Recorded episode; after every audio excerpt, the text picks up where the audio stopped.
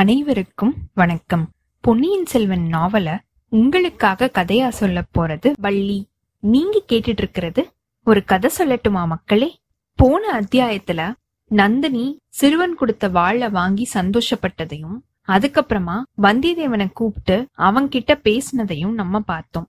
வந்தியத்தேவன் கிட்ட பொன்னியின் செல்வர் கடல்ல மூழ்கினதை கேட்டு இளைய பிராட்டி என்ன செஞ்சா அப்படின்னு விவரத்தை கேட்டதையும், வானத்தி ஓடையில விழுந்ததை பத்தி விசாரிச்சதையும் நம்ம பார்த்தோம்.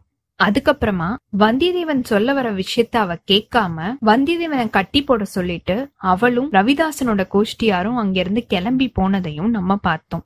அதுக்கப்புறம் வந்தியத்தேவன் இருட்டுல கட்ட அவிழ்க்கிறதுக்கு முயற்சி செய்யும் போது திடீர்னு ஒரு உருவம் வந்ததையும், அது யாரு அப்படின்னு முதல்ல வந்தியத்தேவனுக்கு தெரியாம இருந்ததையும், அந்த உருவம் வெளிச்சத்தை ஏற்படுத்தினதுக்கு அப்புறமா அது ஒரு காலாமுக சைவனுடைய உருவம் அப்படின்னு தெரிய வந்ததையும் நம்ம பார்த்தோம். இப்போ இந்த அத்தியாயத்துல அந்த உருவம் யாருடைய உருவம், அத வந்தியத்தேவன் தெரிஞ்சுக்கிறானா? அந்த உருவத்துக்கிட்ட இருந்து வந்தியத்தேவனால தப்பிக்க முடியுதா? தப்பிச்சான் அப்படின்னா காட்டுல இருந்து வெளியே போறதுக்கு வழி தெரியுதா? அவனால காஞ்சிக்கு போய் ஆதித்த கரிகாலரை பார்க்க முடியுதா? வானத்தியும் மதுராந்தகரோட கதி என்ன ஆகுது அப்படிங்கிற எல்லா விவரத்தையும் பார்ப்போம். வாங்க கதைக்குள்ள போகலாம். கல்கியின் பொன்னியின் செல்வன் மூன்றாம் பாகம், கொலைவாள், அத்தியாயம் முப்பத்தி ஏழு. வேஷம் வெளிப்பட்டது. பயங்கரமான தோற்றம் கொண்டிருந்த அந்த காலாமுக சைவர அந்த நேரத்துல அந்த இடத்துல பாக்குற வந்தியத்தேவன் ஒரு நொடி திகிலடைஞ்சு போயிருக்கான். அதுக்கப்புறமா அவனுடைய இயற்கையான துணிச்சல் திகில விரட்டி அடிச்சிருக்கு. இவனை எங்கேயோ பார்த்திருக்கனே, எங்க அப்படின்னு யோசிச்சிருக்கான். ஆமா, அரிச்சந்திர நதிக்கரையில மரத்தடியில படுத்திருக்கும் போது ரெண்டு பேர் வந்து உத்து பாத்துட்டு போனாங்க இல்லையா? அவங்கள ஒருத்தன் இவன். அவ்வளவுதானா? ஒரு தடவை மட்டும் பார்த்த முகமா இது? அந்த கூர்மையான பார்வை இருக்கிற கண்களை நான் வேற எங்கேயோ பார்த்திருக்கேனே இப்படின்னு வந்திதேவன் யோசிச்சுட்டு இருக்கும் போது, அதுக்குள்ள காலாமுக சைவன் அவனை உத்து பாத்துட்டு அஹஹா அப்படின்னு சிரிச்சிருக்கான். இந்த குரல் அடிக்கடி கேட்ட குரல் மாதிரி இருக்குதே. அடச்ச, நீதானா? உனக்காகவா இந்த நடுராத்திரியில இவ்ளோ கஷ்டப்பட்டு வந்த அப்படின்னு காலாமுக சைவன் சொல்லும் போது, அவன் வேணும் அப்படின்னு தன்னோட குரலை மாத்திக்கிட்டு பேசுற மாதிரி வந்தியத்தேவனுக்கு தோணிருக்கு. பின்ன யாருக்காக வந்த அப்படின்னு வந்தியத்தேவன் கேட்டிருக்கான். இளவரசரை தேடிக்கிட்டு வந்தேன் அப்படின்னு அந்த காலாமுகன் சொல்ல, எந்த இளவரசரை? உனக்கு என்ன அத பத்தி? நீ ஏன் கேக்குற?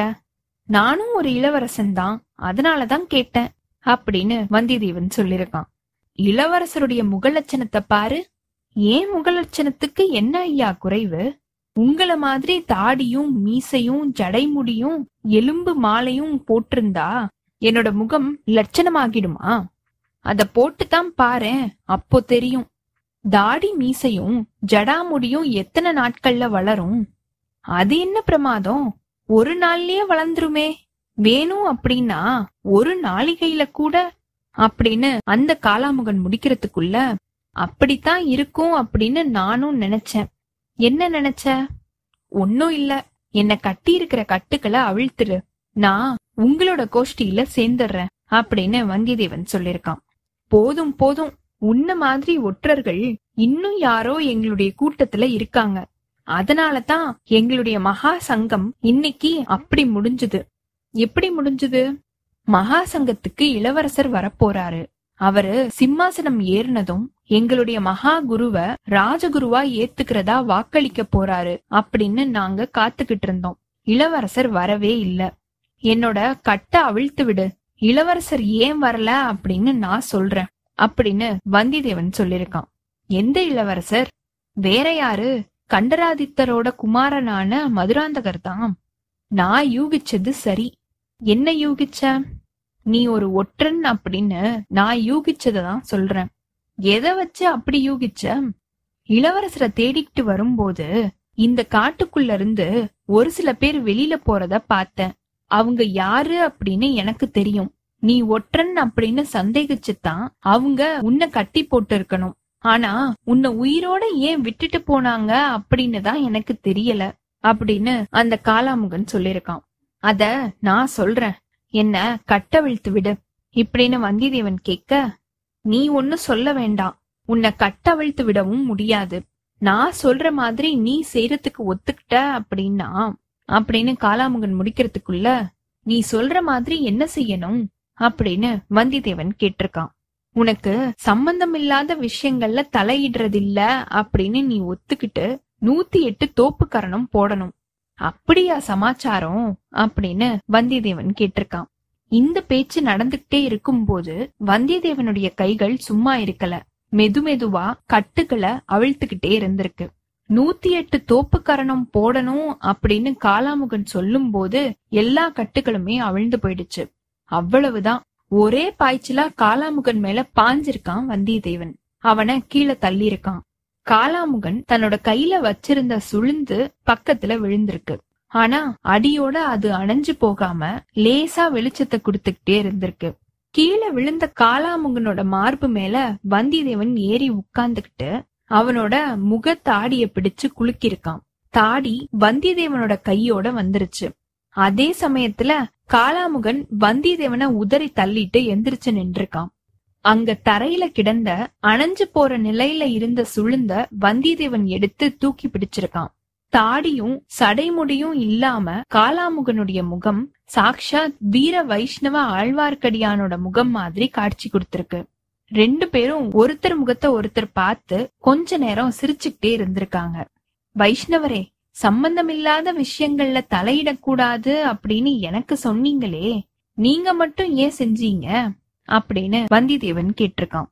உன்ன மாதிரி நான் அபாயத்துல மாட்டிக்கலையே அப்பனே, நான் மட்டும் இப்போ வராம இருந்தா அப்படின்னு ஆழ்வார்க்கடியான் முடிக்கிறதுக்குள்ள நீங்கதான் என்னோட கட்டுக்களை அவிழ்த்து விட்டுதான் நினைப்போ, நீயே உன்னோட கட்டுக்களை அவிழ்த்திருந்தாலும் இந்த காட்டுல இருந்து என்னோட உதவி இல்லாம வெளியில போக முடியாது, நரிகளுக்கு இரையாக வேண்டியதாயிடும் அப்படின்னு ஆழ்வார்க்கடியான் சொல்லிருக்கான். நரிகள் கிடக்கட்டும், இங்க கொஞ்சம் முன்னாடி வந்து கூடி இருந்த மந்திரவாதி நரிகளை நீங்க பாத்திருந்தீங்க அப்படின்னா அந்த நரிகள் கிட்ட இருந்து நான் தப்பிச்சதுதான் பெரிய காரியம் அப்படின்னு வந்தியத்தேவன் சொல்லிருக்கான். அந்த மந்திரவாதிகளை எனக்கு தெரியும். மந்திரவாதிகள் மட்டும்தான் வந்திருந்தாங்களா, இன்னும் யாராவது வந்திருந்தாங்களா? சின்ன மீன் ஒண்ணு வந்திருந்தது, புளிய விழுங்குறதுக்கு ஆசைப்படுற அதிசய மீன் அது. ஆஹா, சொல்லு சொல்லு, யார் யார் வந்திருந்தாங்க, என்னென்ன நடந்துச்சு, விவரமா சொல்லு. நீங்க எதுக்காக இந்த வேஷம் போட்டிருக்கீங்க? சாயங்காலம் எங்க போயிருந்தீங்க? போயிருந்த இடத்துல என்ன நடந்துச்சு? அது எல்லாத்தையும் சொன்னா இங்க நடந்தத நான் சொல்றேன். நான் சொல்றதுக்கு நிறைய விஷயம் கிடையாது. இன்னைக்கு முன்னிரவுல கொள்ளிடக்கரையில காளாமுகர் மகாசங்கம் கூடும் அப்படின்னு தெரிஞ்சது. அங்க என்ன நடக்குது அப்படின்னு பாக்குறதுக்காக தான் இந்த வேஷத்தை போட்டுக்கிட்டு நான் போனேன். பாத்துட்டு கொள்ளிடக்கரையில தோணித்துறையில உன்னை வந்து சந்திக்கலாம் அப்படின்னு யோசிச்சேன். மகாசங்கமும் கூடுச்சு. பெரிய பழவேற்றையர் வந்திருந்தாரு, காளாமுகர்களோட பெரிய குருவும் வந்திருந்தாரு. ஆனா முக்கியமா யாரு வருவாரு அப்படின்னு எதிர்பார்த்துட்டு இருந்தாங்களோ அவரு வரல.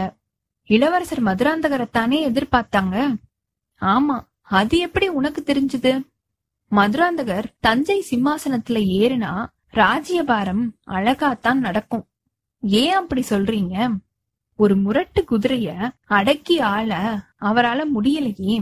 பழவேற்றையர்கள் மாதிரி சிற்றரசர்களையும் கலகம் மூற்ற காளாமுக சைவர்களையும் சண்டைக்கார வீர வைஷ்ணவர்களையும் அவரால எப்படி அடக்கி ஆள முடியும் இப்படின்னு வந்தியத்தேவன் கேட்டதும் ஆழ்வார்க்கடியான் சிரிச்சுட்டு, நீ வர வழியில மதுராந்தகரை பாத்தியா? அவருக்கு என்ன நடந்தது அப்படின்னு உனக்கு தெரியுமா அப்படின்னு கேட்டிருக்கான். வந்தியத்தேவன் அவன் மதுராந்தகரை தொடர்ந்து வந்ததையும் திடீர்னு தீவத்திய பார்த்து அவருடைய குதிரை தறிக்கெட்டு ஓடினதையும் அவன் அவரை கொஞ்ச நேரம் தேடி போனதையும் கடைசியில களத்துமேட்ல குதிரைய மட்டும் பார்த்ததையும் சொல்லிருக்கான். ஐயோ பாவம், குதிரை அவரை எங்கேயோ தள்ளிடுச்சோ என்னமோ, அவருடைய உயிருக்கே ஆபத்து நேர்ந்தாலும் நேர்ந்திருக்கலாம். அதனாலதான் அவரு உங்க மகாசங்கத்துக்கு வரல. நம்ம மறுபடியும் போய் தேடி பாக்கலாமா அப்படின்னு வந்தியத்தேவன் கேட்டிருக்கான். அழகுதான், அத பத்தி நம்மளுக்கு என்ன, நம்மளுடைய வேலைய நம்ம பாக்கலாம், வா உடனே கிளம்பு, பொழுது விடியறதுக்குள்ள நம்ம கொள்ளிட நதியோட தோணித்துறையில இருக்கணும் அப்படின்னு ஆழ்வார்க்கடியான் சொல்லியிருக்கான். மதுராந்தகர் வாய்க்கால்லயோ வயல் வரப்புலயோ விழுந்து செத்து கிடந்தாரு அப்படின்னா அப்ப கூட நமக்கு என்ன கவலை அப்படின்னு சொல்லுவீங்களா? அப்படியெல்லாம் நடந்திருக்காது. அனிருத்தர் அதுக்கு முன் ஜாக்கிரதையா ஏற்பாடு செஞ்சிருப்பாரு. முதன் மந்திரி அனிருத்தரா? அவருக்கு இத பத்தி என்ன தெரியும்? ஆஹா, அது என்ன அப்படி கேக்குற? அன்பில் அனிருத்தருக்கு தெரியாம இந்த ராஜ்யத்துல எந்த இடத்திலயுமே எதுவுமே நடக்காது. ஓஹோ, கடம்பூர் மாளிகையில நடந்த சதிக்கூட்டத்தை பத்தின விஷயமும் அவருக்கு தெரியுமாம். ஒரு விஷயத்த ஞாபகப்படுத்திக்கோ, வீர நாராயணபுரத்து திருவிழாவும் போது பழவூர் ராணியோட பல்லக்கு போனத நம்ம ரெண்டு பேரும் ஒரு மரத்தடியில நின்னு பார்த்தோம் தானே? ஆமா, பல்லக்கோட திரைசீலை விலகுனதும் நீங்க அடைஞ்ச பரபரப்பு இன்னும் என்னோட ஞாபகத்துல இருக்குது. பழவூர் ராணி கிட்ட ஒரு ஓலை கொடுக்க முடியுமா அப்படின்னு நீங்க என்ன கேட்டீங்களே, நீ அதுக்கு சீச்சி இது என்ன வேலை அப்படின்னு சொன்னியே. நான் ஏதோ காதல் ஓலை கொடுக்க விரும்புறதா நீ நினைச்ச. சதிகாரர்களோட பேச்ச நம்பி மோசம் போக வேண்டாம் அப்படின்னு மதுராந்தகருக்கு எச்சரிக்கை செய்யறதுக்கு தான் நான் விரும்பினேன். அது முதன் மந்திரியோட கட்டளை இப்படின்னு ஆழ்வார்க்கடியான் சொல்லிருக்கான். பல்லக்குல இருந்தது மதுராந்தகர் அப்படின்னு உங்களுக்கு தெரியுமா? முதல்ல சந்தேகப்பட்ட திரை சீலை விலகுனதும் அந்த ரகசியம் தெரிய வந்துச்சு. நீ நல்ல அழுத்தக்காரன். நான் எவ்வளவோ பிரயத்தனம் செஞ்சும் நீ பல்லக்குல இருந்தது பழவூர் ராணி கிடையாது மதுராந்தகர் அப்படின்னு சொல்றதுக்கு மறுத்துட்டதானே. நீங்க மட்டும் என்ன அழுத்தக்காரர் இல்லையா? இன்னைக்கு சாயங்காலம் நீங்க எங்க போக போறீங்க அப்படின்னு கூட சொல்ல மறுத்துட்டீங்களே. சொன்னா நீ அதுலயும் தலையிடணும் அப்படின்னு பிடிவாதம் பிடிச்சிருப்ப. இப்பயே எவ்ளோ சங்கடத்துல மாட்டிக்கிட்டு இருக்க பாரு, இனிமேலாவது அப்படின்னு ஆழ்வார்க்கடியான் முடிக்கிறதுக்குள்ள காளாமுகர் கூட்டத்தை பத்தியும் மதுராந்தகர் அங்க போக உத்தேசிச்சிருக்கிறத பத்தியும் முதன் மந்திரிக்கு தெரியுமா? தெரியாமலையா அவர் என்னைய அனுப்புனாரு? அதே சமயத்துல மதுராந்தகர் அங்க போய் சேராம இருக்கிறதுக்கும் அவரு ஏற்பாடு செஞ்சிருக்காரு. யாரோ தீவத்திய தூக்கி பிடிச்சான் அப்படின்னு சொன்னியே, அவனும் அனிருத்தரோட ஆளாத்தான் இருப்பான். வேணும் அப்படின்னே குதிரைய மிரட்டி தறிக்கெட்டு ஓடுற மாதிரி செஞ்சிருப்பான். தரையில விழுந்த இளவரசரை யாராவது எடுத்து காப்பாத்தி இருப்பாங்க. இவ்ளோ நேரம் அநேகமா அவரு ரதத்திலயோ பல்லக்கிலயோ ஏறி தஞ்சைய நோக்கி போயிட்டு இருப்பாரு. வா, நாமளும் நம்மளோட வழியில போலாம். வைஷ்ணவரே, என்னால வர முடியாது. இது என்ன, நீ ஒத்துக்கிட்ட காரியம் என்ன ஆகுறது?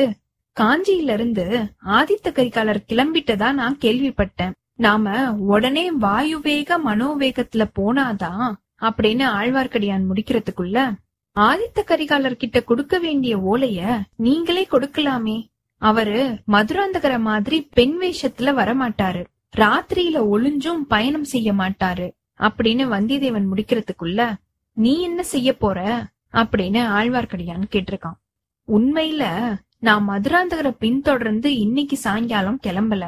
வேற ஒருத்தரை தொடர்ந்து போற ஆரம்பத்துலதான் மதுராந்தகரை வழியில தற்செயலா பாக்க நேர்ந்துச்சு. நான் ஒரு ஜோசியம் சொல்றேன், நீ தொடர்ந்து போக ஆரம்பிச்சது ஒரு பெண்மணியாத்தான் இருக்கணும் அப்படின்னு ஆழ்வார்க்கடியான் கேட்டிருக்கான். நீங்க பொல்லாத வைஷ்ணவர், ஒரு நாள் உங்களுடைய மண்டைய உடைச்சிட்டு அடுத்த காரியம் செய்யறேன் அப்படின்னு வந்தியத்தேவன் சொல்லியிருக்கான். அது உன்னால முடியாத காரியம். ஏற்கனவே என்னுடைய மண்டைய ஒரு காளாமுகனுக்கு அடகு வச்சிருக்கேன். அது போனா போகட்டும். நீ குடந்தையில இருந்து யார தொடர்ந்து கிளம்புன? அந்த பெண் யாரு?